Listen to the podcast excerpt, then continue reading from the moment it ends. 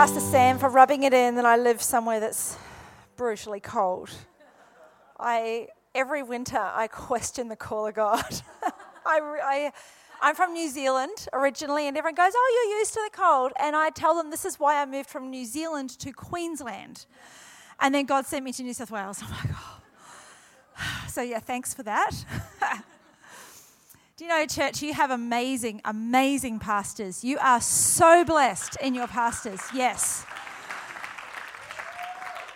I know you know this already, but you know, we did it. We had Pastor Sam down a couple of weeks ago and he spoke with um, our leadership teams, just spent a, a day. We worked him hard, just working with all of our leadership teams. He spoke to our young adults and just brought such incredible wisdom and, and insight and um, also, a few weeks before that, I'd been talking to some of my, my girl leaders, going, okay, I want to bring someone in who can just really speak to our, our hearts. Who would you like? Unanimously, Pastor Carolina.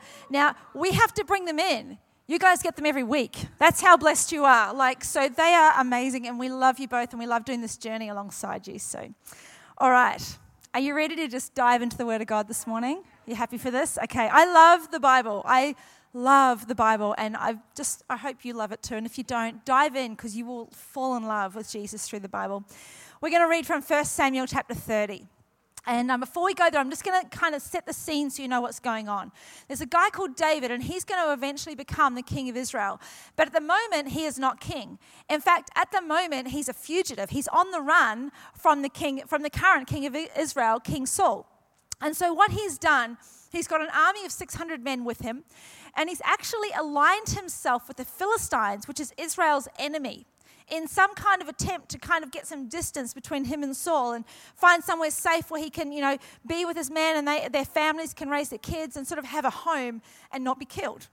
And so, in the chapter, they're living in a, t- a town called Ziklag in the Philistine area. And in the chapter before, um, the Philistine army and David's army are actually about to go to war against the Israelites. But the Philistines are like, hang on a second, how do we know you're not going to double cross us? Like you say you're going to go to war with your own people, but really? And so the king of the Philistines says to David, No, no, no, you're not going to go into battle with us. We're sending you back to Ziklag. So David and his 600 men set out on the march back home to Ziklag, which is a three day journey. And that's where we're going to pick it up now. 1 Samuel 30, verse 1. Three days later, when David and his men arrived home at the town of Ziklag, they found that the Amalekites had made a raid into the Negev and Ziklag. They had crushed Ziklag and burned it to the ground. They had carried off the women and the children and everyone else, but without killing anyone. When David and his men saw the ruins and realized what had happened to their families, they wept until they could weep no more. David's two wives, Ahinoam from Jezreel and Abigail, the widow of Nabal from Carmel, were among the captured. David was now in great danger because all of his men were very bitter about losing their sons and daughters, and they began to talk of stoning him. But David found strength in the Lord his God. Then he said to Abiathar, the priest, Bring me the ephod. So Abiathar brought it. Then David asked the Lord, Should I chase, so should I chase after this band of raiders? Will I catch them? And the Lord told him, Yes, go after them. You will surely recover everything that was taken from you. So David and his 600 men set out, and they came to the brook Besor. But 200 of the men were too exhausted to cross the brook, so David continued the pursuit with 400 men. Along the way, they found an Egyptian man in a field, and they brought him to David.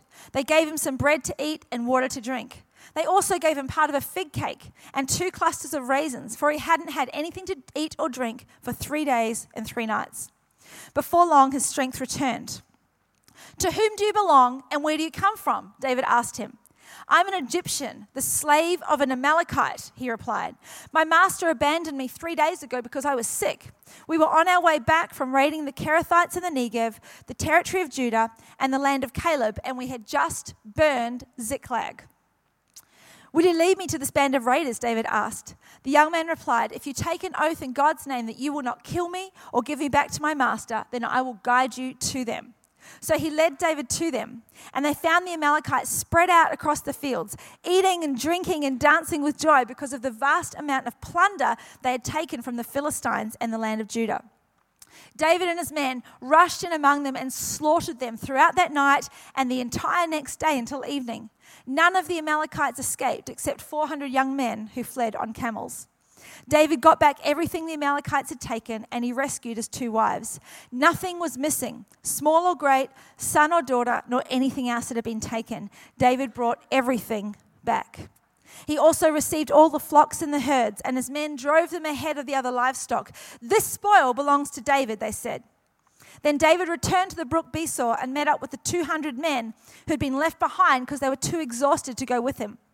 They went out to meet David and his men, and David greeted them joyfully. But some evil troublemakers among David's men said, They didn't go with us, so they can't have any of the plunder we recovered. Give them their wives and children and tell them to be gone. But David said, No, my brothers, don't be selfish with what the Lord has given us. He has kept us safe and helped us defeat the band of raiders that attacked us. Who will listen when you talk like this? We share and share alike, those who go to battle and those who guard the equipment. From then on, David made a decree and regulation for Israel, and it's still followed today. Holy Spirit, I just invite you here right now. I thank you, you are already here. I thank you, you have been here from the first moment that the worship started and even before. And Father, I pray right now you would speak to every heart and every life. Lord God, you know exactly where we're at, you know exactly what we're facing, and I think you will speak to us in our circumstances and lead us higher in Jesus' name. All right, so the title of my message today is Location, Location. I want to ask you a question, which is where does your heart live? Where does your heart live? And so we've read in this chapter David and his army, they return back from three days of hiking, basically. They get home, they are tired, they're dirty, they probably stink, they're hungry, but they're so excited to see their wives and their kids and their families again. But instead, they find their homes burned to the ground, their livestock and possessions destroyed or stolen, and most heartbreaking of all, their families are gone. And then, in the middle of their anguish, in the middle of their grief, David is just like brokenhearted. And suddenly, his friends, his brothers in arms, turn on him. They're crazed by grief for their lost families, and they're desperate to take their rage out on someone, anyone, and so they blame David for the loss of their wives and children. And they decide they want to kill him, they want to murder him. I can't imagine a day worse than this. I can't imagine the depth of anguish and despair that they are feeling in this moment with their wives and their children gone, and they have no idea. Are they still alive? Are they, they, they have no idea. But the way that David faced this situation shows us where his heart lived. You see, the location of his heart determined his actions on this tragic day. And there's two places that we can locate our heart. We can locate our heart in the valley, or we can dwell on the mountain. And I'm going to unpack this morning this concept of valley dwellers and mountain dwellers. And what you're going to see is that regardless of the situation, good times and bad times, valley dwellers always see from the perspective of the valley, but mountain dwellers see from the perspective of the mountain. Mountain dwellers like David see differently than valley dwellers. And that location of your heart will shape your response when life gets hard, when things come against you. So I'm going to give you four differences between valley dwellers and mountain dwellers that we can learn from David's story here. So we're going to dive straight in. Number one, valley dwellers sit in their anxiety, mountain dwellers find strength in their God. I was reading a blog by Sarah Wilson. If anyone's heard of her, she writes the I Quit Sugar books. Love her, or love her I Quit Sugar stuff anyway. The blog was called Anxiety Fight It or Ride With It. And this is what she said. Every few months or so, I get stuck. I get wobbly. Or, as was the case this time, I get so thoroughly sick of myself, I can't move forward. To deal with my Groundhog Day dramas, I call on Christine, a psychic I've known for years. And so Sarah's battling anxiety. And I, I do want to be very sensitive here because I understand anxiety is a very real battle. I've, I've battled with it myself, and so I understand what that is like. But Sarah, facing this anxiety, her response is to see a psychic. It, it, exactly. So here's what her psychic tells her to do simply sit in it, embrace it. Don't flee from it, don't fight it. Say yes to the discomfort and love the anxiety, even if it's extremely painful. Even if your emotions are running rampant, just allow it all. No judgment. And so her psychic's advice is to sit in the anxiety, to embrace the anxiety, to dwell in this valley of emotion, and just let those emotions run wild. I wonder what would have happened if David had allowed his emotions to run wild on that day. I wonder what would have happened if he had chosen to just sit in that heartbreak and dwell in that valley of pain and just embrace that distress. I don't know how you survive when you live in that place, when you stay and sit in that place. But on this gut wrenching, heartbreaking day, David instead did this.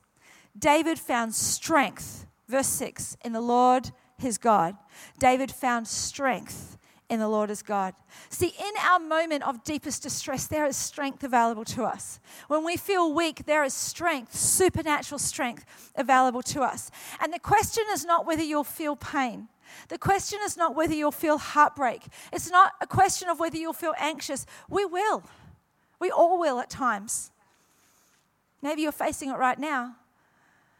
But the question is where will your heart dwell?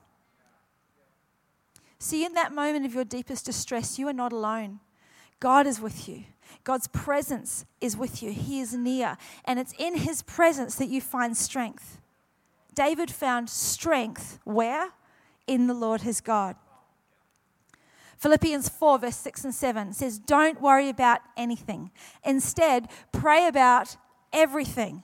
Tell God what you need and thank Him for all He has done. Then you will experience God's peace, which exceeds anything we can understand. His peace will guard your hearts and your minds as you live in Christ Jesus.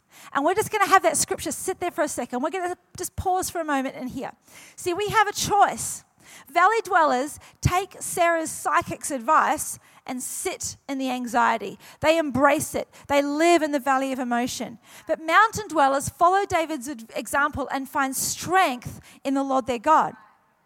There's nothing wrong with feeling that emotion. That's natural. That's normal. We feel it. We feel the pain. We feel the heartache. And if anything, David in that moment was facing far deeper distress than what Sarah refers to in her blog. But David chose not to live there. David found strength in God. And in the scripture in Philippians, Paul tells us to take everything to God. Everything. Tell him everything. Tell him the good and tell him the bad. Tell him exactly what you're going through. Everything means everything.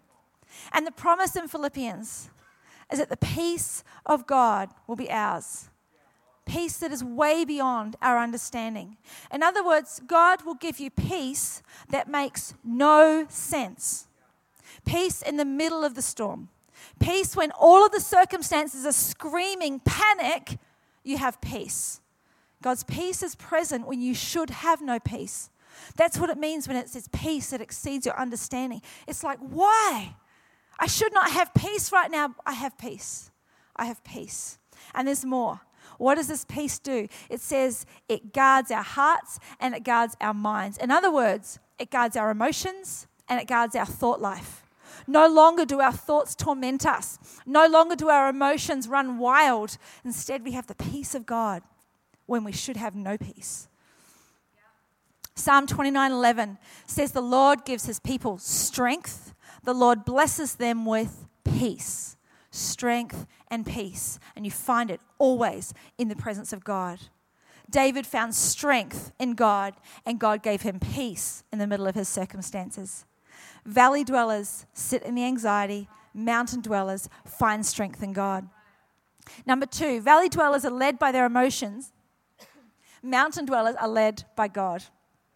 See, after he found strength in God, David is then able to do the second thing ask God, what do I do? What do I do now? See, David realized that although he felt alone, and although he'd lost his family, and although his men were plotting to kill him, the reality was he was not alone, and neither are you.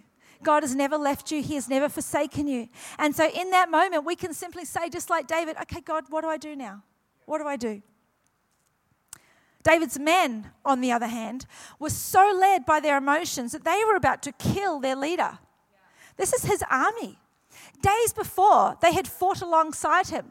Days before, they would give their lives for him.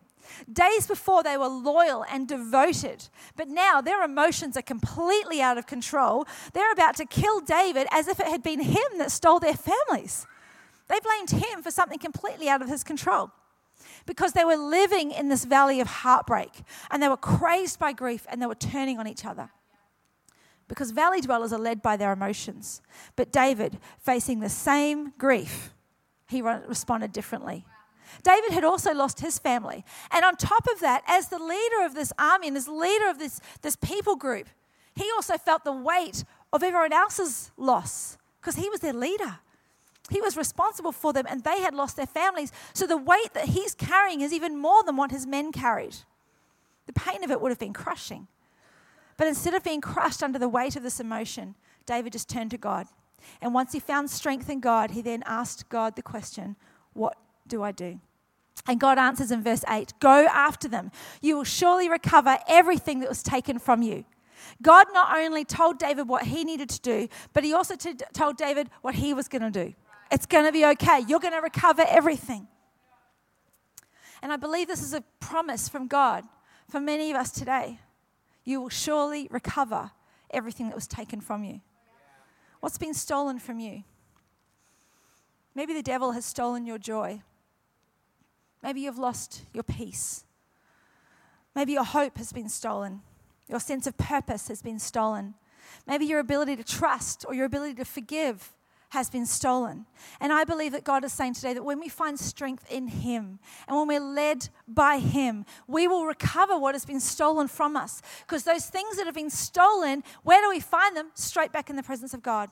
Straight back in the presence of God, and we recover our hope and our peace and our purpose and our strength.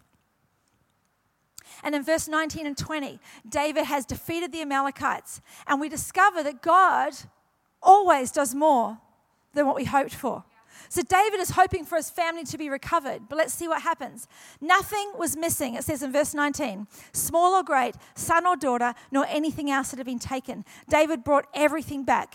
He also received all the flocks and the herds, and his men drove them ahead of the other livestock. This spoil belongs to David, he said. You see, God is always the God of more than we can ask or imagine. He is always the God that not only does He restore what has been lost, but He gives over and above. Not only do the men receive their wives and their families back, but now they have an abundance.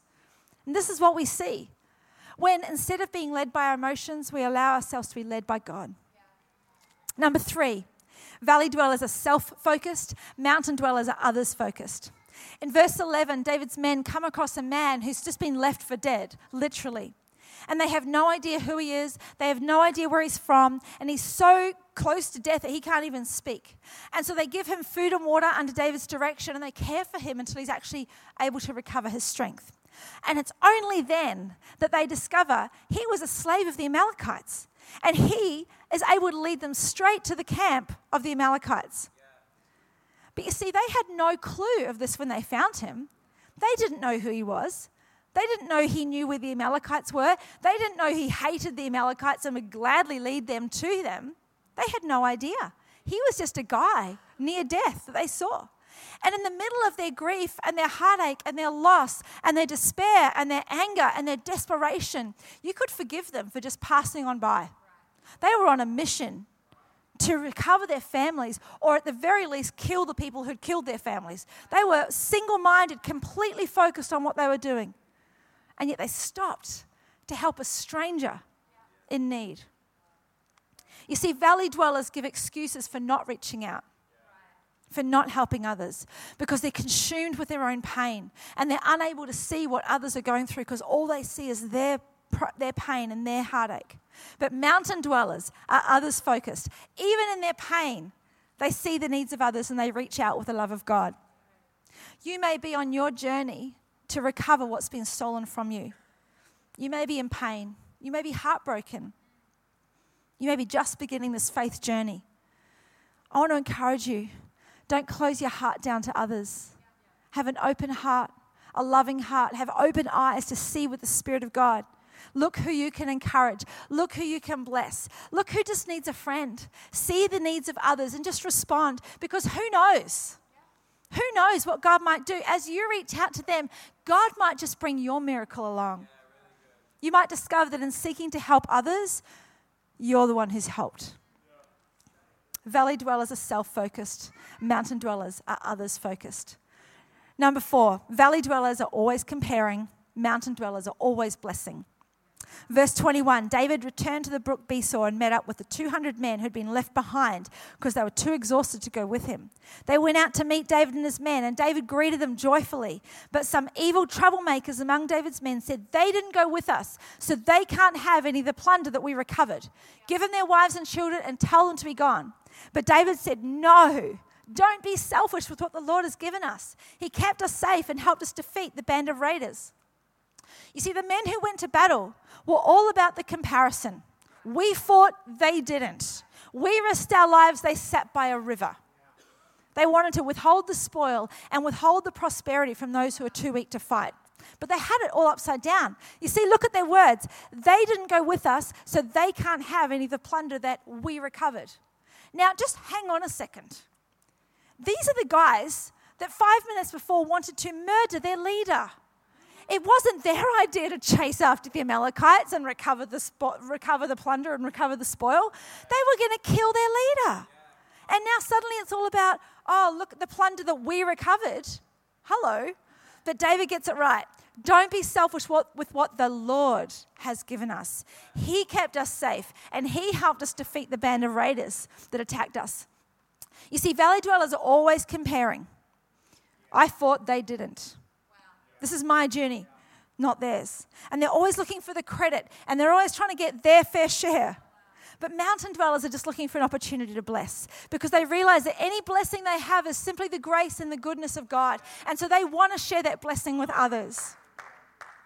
And so David, our mountain dweller, insists that the 200 that stayed behind, that sat by the brook, who were with them in spirit but just didn't have the strength to go on, that they shared equally in the spoils with those who fought. And he feels so strongly about it, he makes it a law.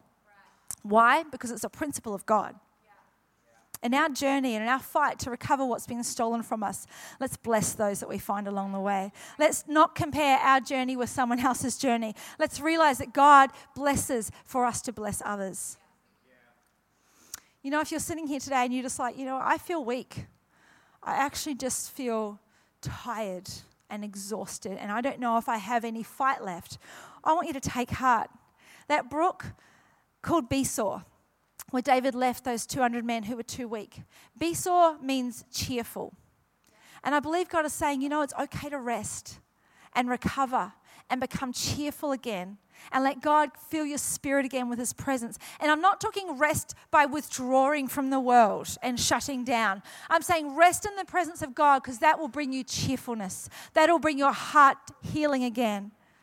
And while you recover, allow others around you who are stronger to pray for you. Stay in community. Allow them to encourage you and allow them to bless you. Stay in community so that you can become strong again. And if you are strong enough to fight and you're on your journey to recover what's been stolen, or maybe you're returning with victory, having had an amazing win in your life, bless the ones who are not able to fight. Pray for them, strengthen them, encourage them, help them, because it's the heart of God. It's the heart of God. I'm going to ask the keyboard just to join me. So today I've given you four keys, four different ways that valley dwellers are different from mountain dwellers. But there's a reason I've called them valley dwellers and mountain dwellers.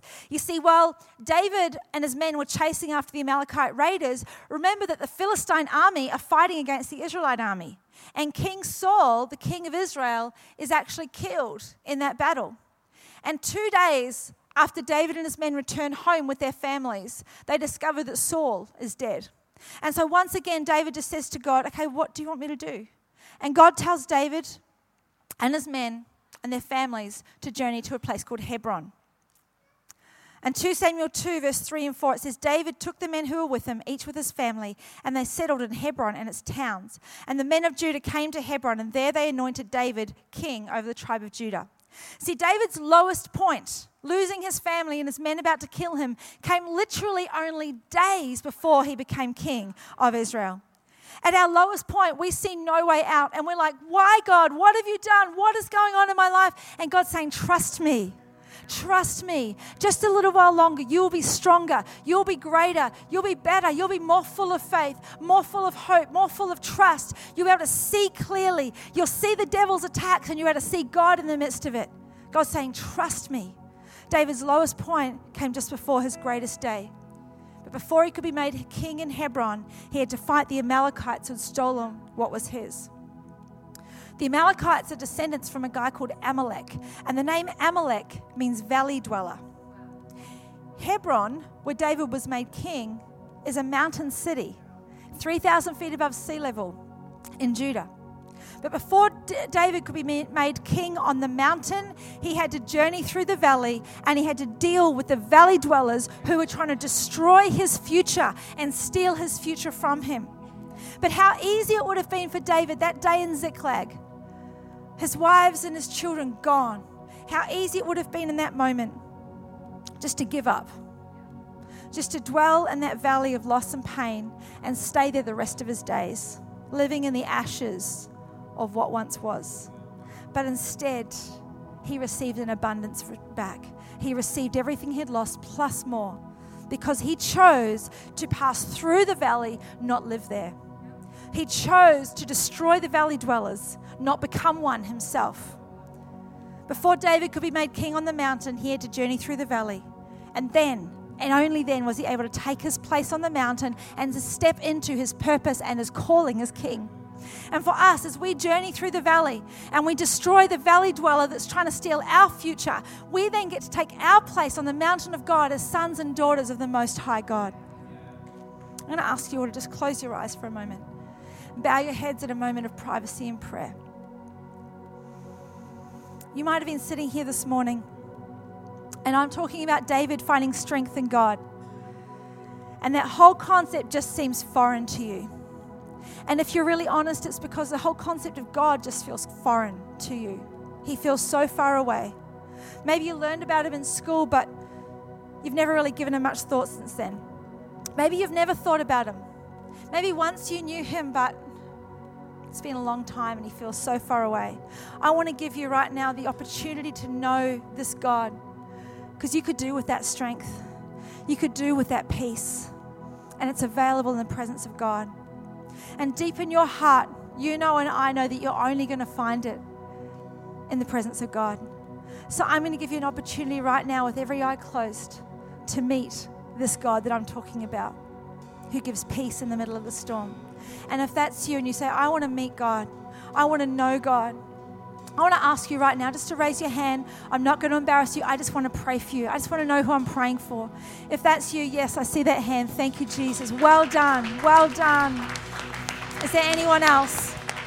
You say, I want to know God. I want to know that peace. Is there anyone else as I look across the room? Last chance. All right, all right. Thank you, Jesus. We're going to pray in church so that it's not awkward. We're going to pray all together. This incredible person has chosen to meet God today. So we're going to pray. And I'm going to ask you all just to repeat this prayer after me. It's very simple. Dear Jesus, I want to know you. I want to know your peace. I want to know your strength. Come into my heart. Forgive me of everything I've ever done. Be my Lord. Be my Savior. Be my best friend. Thank you, Jesus. Amen. Amen. That's so great. Let's give that person a hand. That's phenomenal.